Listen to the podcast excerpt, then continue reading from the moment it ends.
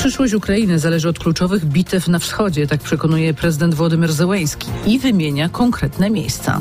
Білогорівка і Мар'їнка, Авдіївка і Бахмут, Угледар і Кам'янка та усі інші. Między innymi w tych miejscach decyduje się, jaka będzie nasza przyszłość, przyszłość wszystkich Ukraińców. Створюється наше майбутнє. Tak mówi w wieczornym wystąpieniu Wołodymyr Zełenski, przekonując, musimy zniszczyć siłę militarną wroga. Dzisiaj 384 dzień wojny Rosji przeciwko Ukrainie.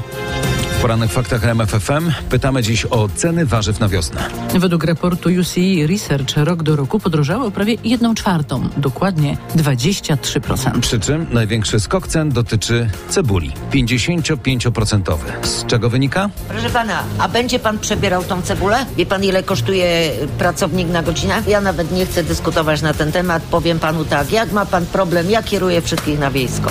Ja już nie mam ochoty dyskutować na temat cen czy czegokolwiek. Po ile cebula teraz mniej więcej? Proszę pana, od 5 do 9 zł zależy jaki gatunek cebuli. Właściwie no, z każdego dnia to jest coraz droższe wszystko. Te głosy wśród sprzedaw, sprzedo, sprzedających na targowisku w Tak Poznaniu jest. zebrał nasz reporter Beniamin Piła- A Piłat. temat, obiecujemy, wróci w porannych faktach na pewno o siódmej. Gościem tych faktów, gościem internetowego radia RMF24 będzie dziś poseł Polskiego Stronnictwa Ludowego Mirosław Maliszewski, członek Sejmowej Komisji Rolnictwa, rolnik, ogrodnik, prezes Związku Sadowników RP. A w studiu autor tej rozmowy Tomasz Weryński. Witamy cię. E, Tomku, o co, o co zapytasz?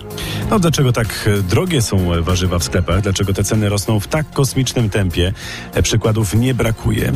Papryka nawet po 30 zł, pomidory po 25. Niektóre warzywa są nawet trzykrotnie droższe niż w 2022 roku. Kluczowe jest też pytanie, co widać na horyzoncie, to znaczy, czy będzie jeszcze drożej. Zapraszam e, o siódmej w RMF FM i radiu RMF24. Tomasz Weryński. Polecamy i zapraszamy oczywiście. Radio, muzyka, fakty. RMF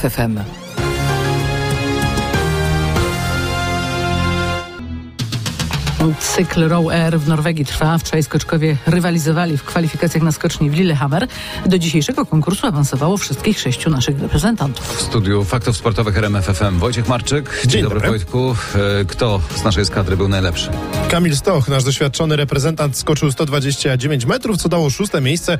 Mm, Kwalifikacje mm, były przeprowadzone w bardzo trudnych warunkach. Jury często zmieniało długość rozbiegu, a skocznia w Lillehammer też do łatwych nie należy.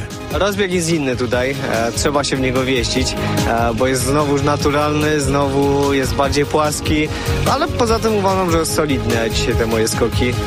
Taka dobra, solidna robota. Mówił po kwalifikacjach Kamil Stoch. Kwalifikacje wygrał Halvor Egner Granerud, który został też liderem cyklu Rower. Najlepszy z Polaków Dawid Kubacki jest czwarty. Iga Świątek wykonała kolejny krok w kierunku obrony tytułu na turnieju WTA w Indian Wells. Polka po trudnym i zaciętym pojedynku, który trwał ponad dwie godziny, pokonała 6-3, 7-6 Bianca Andrescu. W jednej ósmej turnieju rywalką liderki światowego rankingu będzie Brytyjka Emma Raducanu. E, Z turnieju ATP w Indian Wells w trzeciej rundzie odpadł zaś Hubert Hurkacz. Najlepszy polski tenisista przegrał z Amerykaninem Tomim Paulem 6-4, 2-6, 4-6. Na koniec jeszcze piłkarska ekstraklasa, w meczu kończącym 24. kolejkę Wisła Płock zremisowała u siebie 1-1 z Widzewem Łódź. Gola na wagę punktu dla gości zdobył w doliczonym już czasie meczu Jordi Sanchez. Ta końcówka nam osłodziła też ten cały mecz, to jak to spotkanie wyglądało. Mieliśmy kilka dobrych momentów w pierwszej połowie, ale też kilka słabszych, kilka takich nerwowych decyzji na boisku, które nam się wcześniej nie zdarzały. Mówił Janusz Niedźwiedź, trener Widzewa. Dla zespołu z Łodzi to trzeci ligowy mecz z rzędu bez zwycięstwa.